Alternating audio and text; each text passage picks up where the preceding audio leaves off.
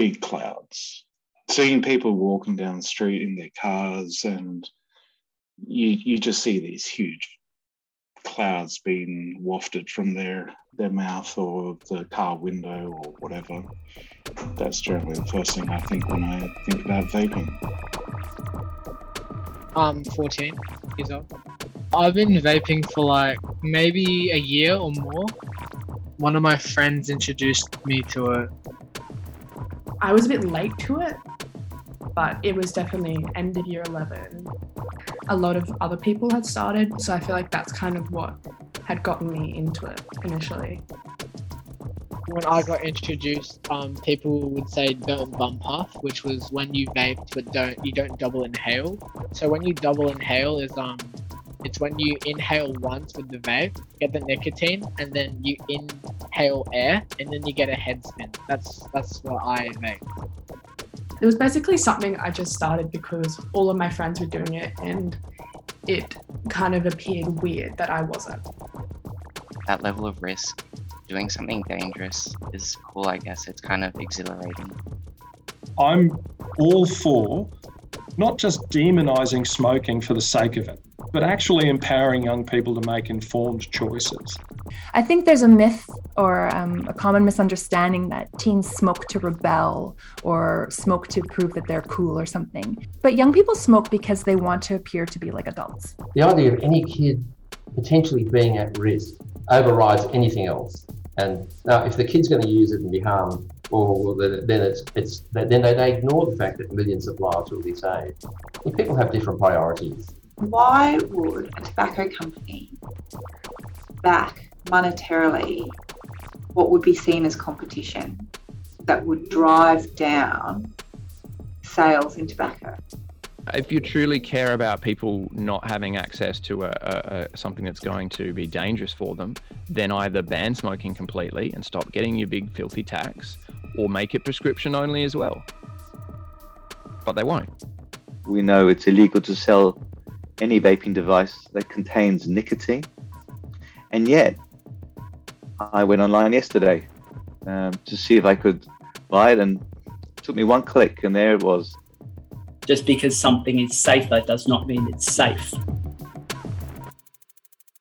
Welcome to Chasing Clouds, a Quo podcast series produced in collaboration with the Prince of Wales Hospital Foundation and the Head and Neck Cancer Foundation. I'm Ali, Editor-in-Chief at the Quo, and your host for this series. Chasing Clouds is an evidence-based exploration into the social and public health impact of vaping and e-cigarettes in contemporary Australia. We draw upon the expertise of young people, doctors, educators, vapers, academics, and frontline community organisations to bring to light what we need to do moving forward. What does the research say about how harmful nicotine and non-nicotine vapes are? How serious a problem is vaping amongst teenagers and young people in Australia? Should e-cigarettes be considered a legitimate form of harm reduction for smokers who just can't quit? These are some of the questions we will be asking throughout this series. We aim to remain neutral because we're not funded by the vaping industry, nor big tobacco. Regardless of whether you support vaping as a harm reduction tool for quitting smoking, or you're a public health official who thinks we need to tighten the legislation, it's very unlikely that you think vaping is objectively good for you. There's no reason to support teens vaping, unless it will make you money. Public health expert, Associate Professor Becky Freeman, speaks to this. There's this impression or this myth that there's a divide in the health community that vaping is either completely safe or totally dangerous, and that you've got a, a split down the middle. And I think it's really important to um, to look at that more closely.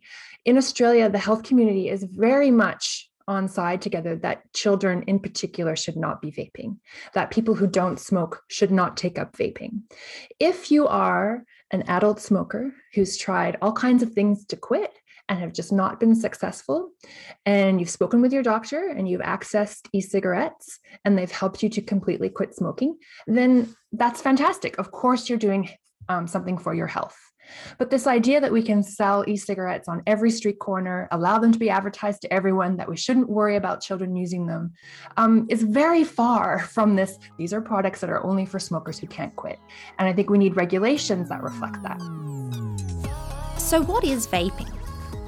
Vaping is when you use an e-cigarette, a lithium battery-powered device, to heat a liquid cartridge into a vapor that is inhaled into your lungs. These liquid cartridges typically contain nicotine, other chemicals, and sometimes even T H C. Some chemicals can be included to add a fruit, alcohol, or sweet-like flavour. Vapes come in many shapes and sizes. Some look like cigarettes or pipes, and others look like U S B sticks or pens. Some are reusable, like the Juul, and some are disposable, like the Hype Max. YouTube personality Sam Parsons, aka the Vaping Bogan, on the international vaping community.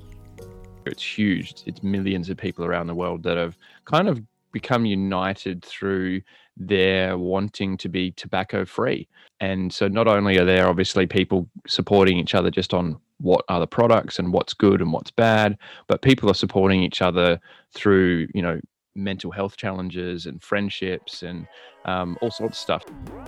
The first commercially successful e-cigarette was created in Beijing in two thousand three by Hon Lick, a pharmacist who invented the device after his father passed away from smoking-related lung cancer. He wanted to build something that would help smokers quit and was less dangerous than a cigarette. Whether he achieved either or both of these things remains hotly contested. In Australia, it's illegal to use, sell, or buy nicotine for use in e-cigarettes without a prescription. Each state and territory, except Western Australia, currently permits the sale of vapes and e-cigarettes, but not the sale or purchase of liquid cartridges that contain nicotine. As a result, many users purchase products and liquid cartridges online from overseas. It's illegal to sell e-cigarettes that contain nicotine in New South Wales, and it's also illegal to sell any type of e-cigarettes to children under eighteen. This includes the sale of nicotine vapes in convenience stores and vape shops. eighteen-year-old Gabby reflects on how accessible vapes were for her during high school. With regard to getting access to the vapes, um, there are a lot of different ways that people do it. Probably one of the most common is getting someone that is eighteen to buy for them, or there's even some tobacconists or like news agents, like that sort of, those sort of places sell them because they are sold under the counter. So for a lot of them, there's like no reason for them to do that, and they might not feel obliged, like they just want the money. Um, me personally, when I first started getting them, I got my friends to get them for me because I was young for year twelve. I only turned eighteen now in my first year of uni. Um, so that was pretty easy for me. There's a lot of accounts that are run by people who get large amounts of stock and they post on their social media um, and they do drop-offs or pick. It's sort of like a drug deal sort of thing, um, which is really crazy that people are doing that sort of thing, because honestly, it's come to that point, like people are so desperate for them and they don't want to have to go out or get a fake I D or, you know, do that sort of thing, that they are getting them in the same way that you would meet up with someone to, I guess, do a drug deal or something. Going where the silence is. The Quo, an independent media publisher in control of our own agenda. We hold the powerful to account and are accessible to everyone. To support us, head to the quo dot com dot a u and our socials using the handle at the quo a u. According to the Australian Institute of Health and Welfare's National Drug Strategy Household Survey, the number of people who have ever used an e-cigarette in Australia sat at eleven percent in two thousand nineteen. People who use e-cigarettes are three times more likely to smoke combustible tobacco than those who have never tried them.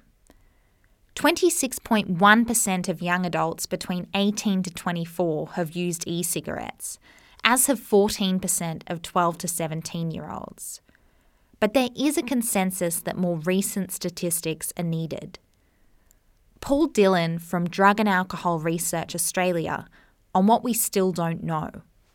What we don't know, which we need to know, is it's all well and good saying this many young people have ever used uh, a vape, have ever vaped, have ever used an e-cigarette. But that's most probably not particularly important because you really don't want to know about experimentation. You really do want to know about how many are regularly using it and how many, you know, what problems they may be experiencing. We also need to know what they're vaping, which we don't really know either.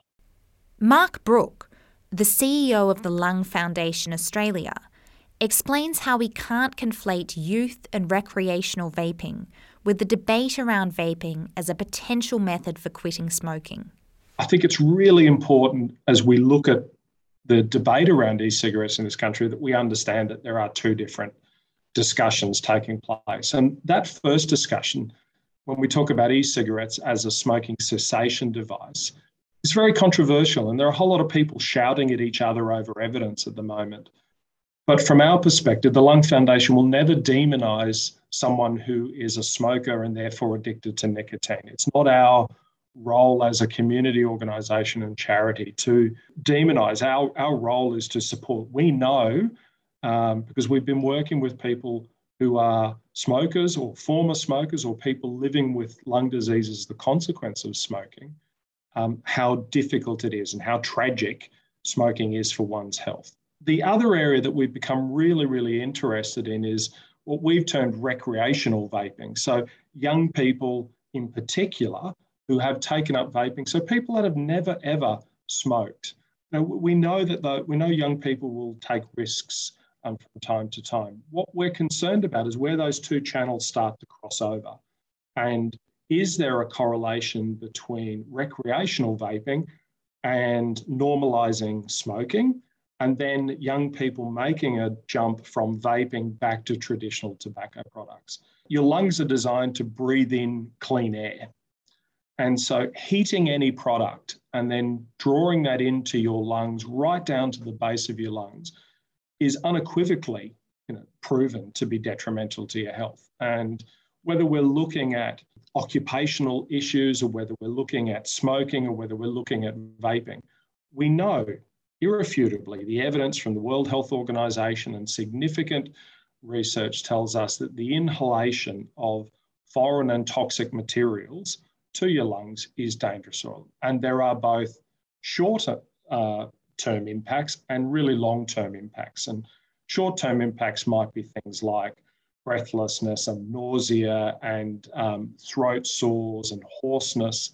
In some cases, you know, um, as we've seen reported, EVALI, which is, you know, vaping-related injuries of the lungs, um, in people that, you know, might have tried it once or twice, but they might be also um, more frequently vaping. And then we have longer-term issues, and that's where a lot of the controversy lies in this, in this debate, because if we reflect back on traditional tobacco products, it took you know, fifty years to really show up that smoking traditional tobacco products was the leading cause of cancer and the leading contributor to death. Um, what we're grappling with as a community health organisation is how long do you wait? What's, what's the chicken and the egg argument? Do we clamp down on this now and put in place regulations and safety and information so that in fifty years from now, we're out of business? You know, we're not talking about young, young people who are in their fifties, sixties, seventies and eighties living with chronic or chronic lung diseases or lung cancer. It, it's very clear that nicotine is uh, a toxic substance. That's why it's banned.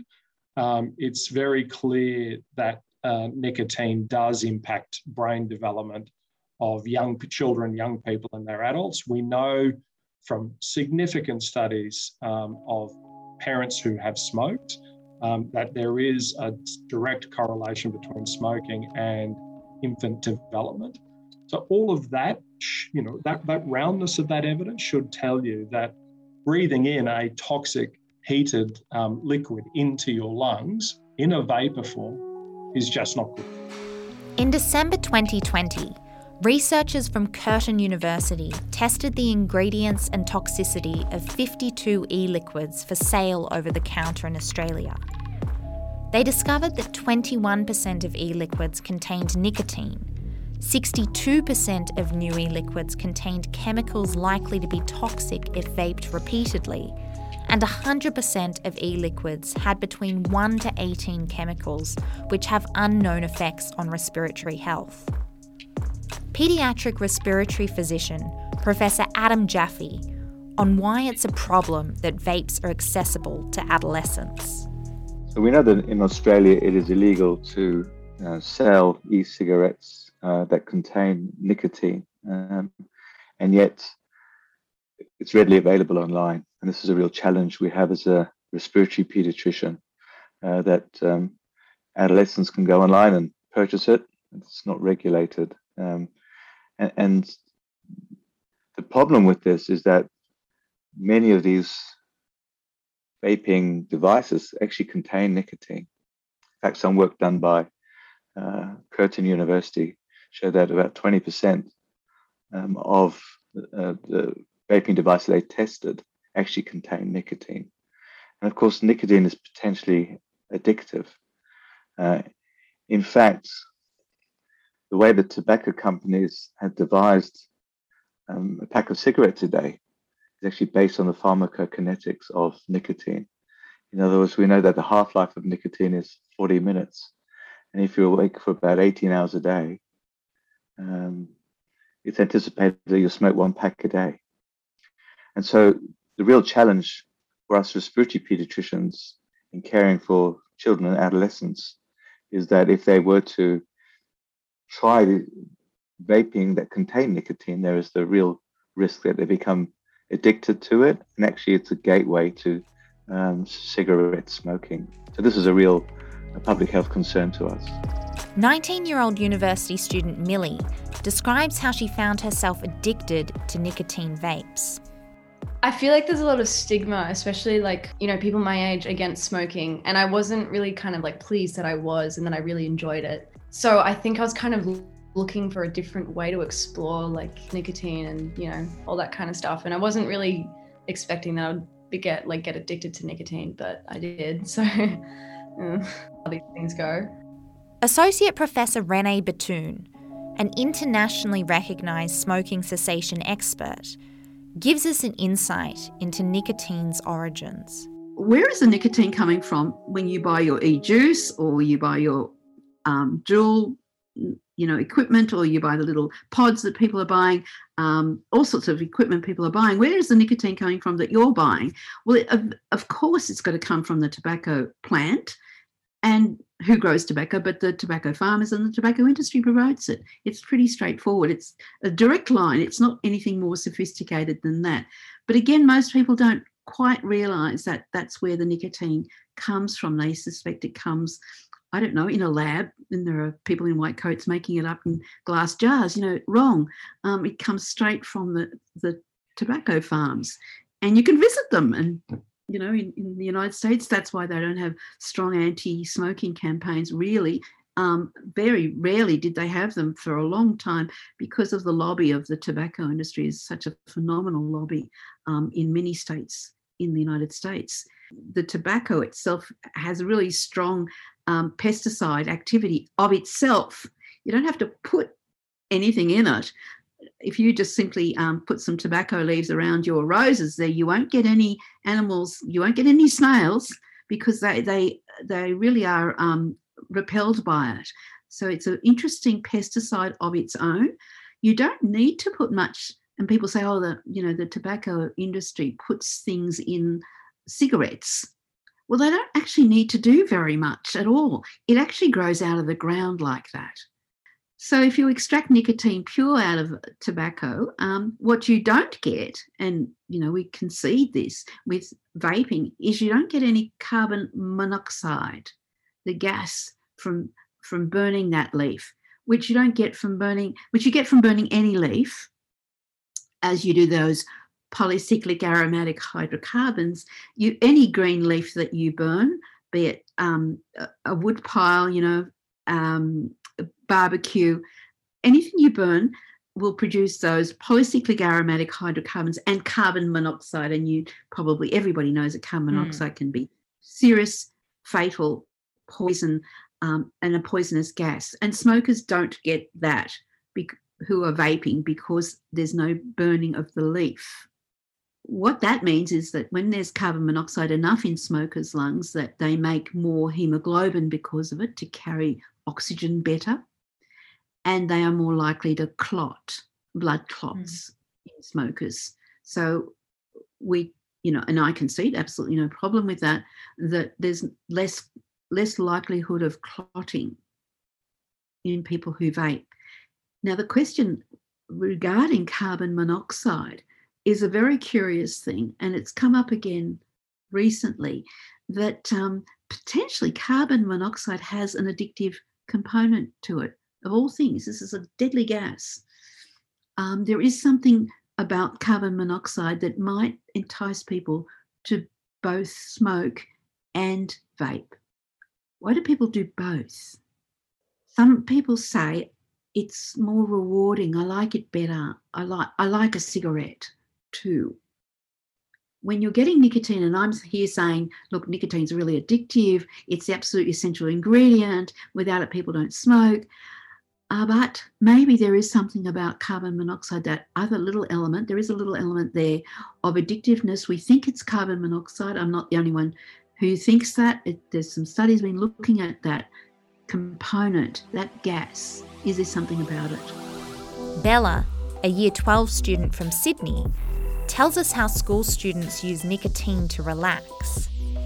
Nicotine is also used as kind of like a coping mechanism, which is really big for teenagers, especially just like in Year twelve, just, you know, and like so many mental health problems. And it's just like an easy kind of vice to have.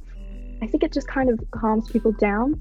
It's like some kind of like mental attachment you have to it, because you've kind of created this associ- association with it, that it's going to make you feel calmer and feel better.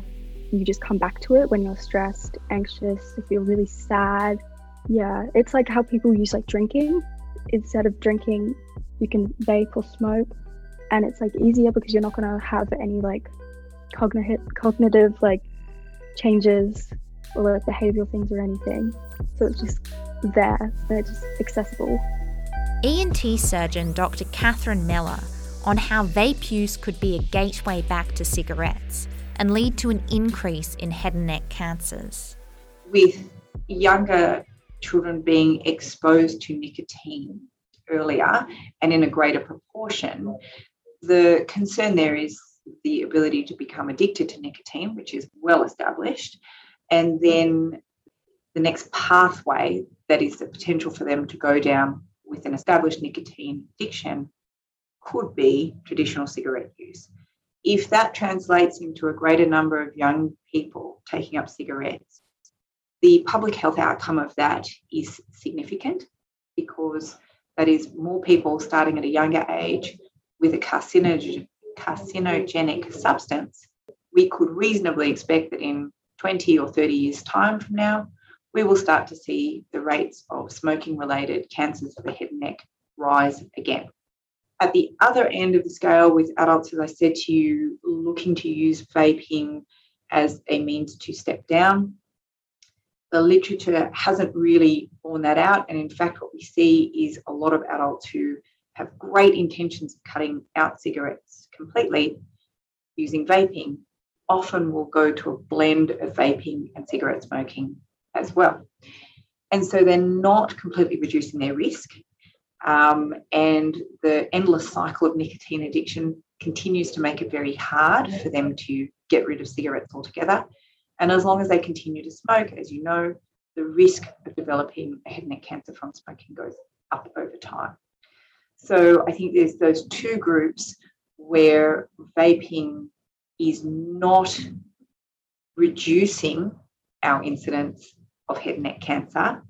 And worryingly, there is some evidence that particularly in younger people, it may well increase it over time. Not everyone is convinced that nicotine is so dangerous. Doctor Colin Mendelson of the Australian Tobacco Harm Reduction Association paints a different picture. Look, long-term use of nicotine is not a significant concern. So nicotine is addictive, but it's relatively benign in the doses used in, in smoking and vaping. And, and that's not just my opinion. That's that's well accepted by the, the Royal College of Physicians in the U K, Public Health England, the Royal Society for Public Health, all have very clear statements that nicotine is not the problem. What kills people from smoking is the tar, the carbon monoxide, the thousands of chemicals um, produced by combustion. Uh, nicotine is addictive, but causes very few uh, and relatively minor harmful effects. If it's preventing people from going back to smoking, it's it's preventing, uh, you know, one of the biggest complications, um, um, health concerns that we have. And, and look, there are many benefits from nicotine. It does release the pleasure hormone, dopamine, in the brain, so it creates a sense of pleasure. Um, it improves concentration and memory. It reduces weight, it has a calming effect, it improves mood, and it's beneficial for a whole range of medical conditions. It improves schizophrenia, A D H D, Parkinson's disease, ulcerative colitis. So there are lots of positive benefits of nicotine, um, as well as small risks. According to the World Health Organization, nicotine is highly addictive when used in e-cigarettes, especially when used by children and adolescents whose brains continue to develop into their mid-twenties. Mark Brook of the Lung Foundation Australia looks at the wider health and social impact of vaping. There's your physical health, so the damage that's being done to your lungs. And then there's the mental health issues of vaping around young people and all of the issues that even I experienced as a young person around peer pressure. You know, how to say no, the mental anguish to young people of not being vaping or being told to vape, or you know, all of those issues are re- haven't been quantified all that well yet, but I'm anecdotally I'm hearing from school principals and from parents that they were really worried about their children's health and well-being for not being in on the crowd or being seen to be a bit of a pussy for not having a go at it. I think the broader question that many of people that are critical of the Lung Foundation's position is, what are the long-term effects? You know, at what point do we draw a line and say that it's okay that one percent or five percent or ten percent of young people who try vaping go back to traditional tobacco products? And there doesn't seem to be much attention on that question about what is a safe threshold, what is a safe risk margin, so that young people who are taking vaping up and then go on to take up Uh, a history, a long-term history of vaping, or indeed a transition into traditional tobacco products. Now, what does that margin look like? And because this is relatively new on the scene, you know, we're talking about the last seven or eight years, um, we don't know that yet. And but what we do know from lessons learned to the past is that Australia leads the world in driving down um, the rates of young people smoking. You know, and young people have shown incredible intelligence to drive that down. You know, this has been led by young people themselves making really informed choices not to take up smoking traditional tobacco products. And our worry, you know, is that all of those years of excellent work by governments and young people and parents and, and our broader community in sort of not wanting to normalise smoking again will be unravelled because of Uh, uh, you know, an, an attraction to something that has been marketed to smokers as being safer. And that message has permeated into young people about, well, it's not. You know, I've spoken to young people, I've been part of panels with young people who've gone, but it's not like normal smoking. Um, so I think we've, we've really got to make, um, we've really got to credit young people for their own intelligence and their own maturity but at the same time, weigh up the risk benefits of allowing this to just go unfettered within our community. Vapes have also been linked to EVALI, otherwise known as e-cigarette or vaping product use-associated lung injury. EVALI is an acute and sometimes life-threatening respiratory illness. It was first described in two thousand nineteen in the United States, where there have been close to three thousand cases. EVALI is strongly linked to vitamin E acetate, which is predominantly found in counterfeit e-cigarette brands. Vaping T H C, the psychoactive compound found inside cannabis, has also been strongly associated with EVALI. It is still unclear if there have been any cases of EVALI reported in Australia. Public Health England have concluded that e-cigarettes are ninety-five percent less harmful than traditional cigarettes. Bruce Manfield of the Minderoo Foundation's Collaborate Against Cancer initiative disputes this. There's this factoid that's been around and disproven, of course, is this common use claim, which is e-cigarettes are ninety-five less harmful than tra- traditional cigarettes. Well, firstly, there's a lot of conjecture about that data set that came out of Public Health England that's been disproven since then. The second one is no matter how harm, harmless or less harmful it is, it's still harmful. Rene Batoon on why she believes we need to proceed with caution.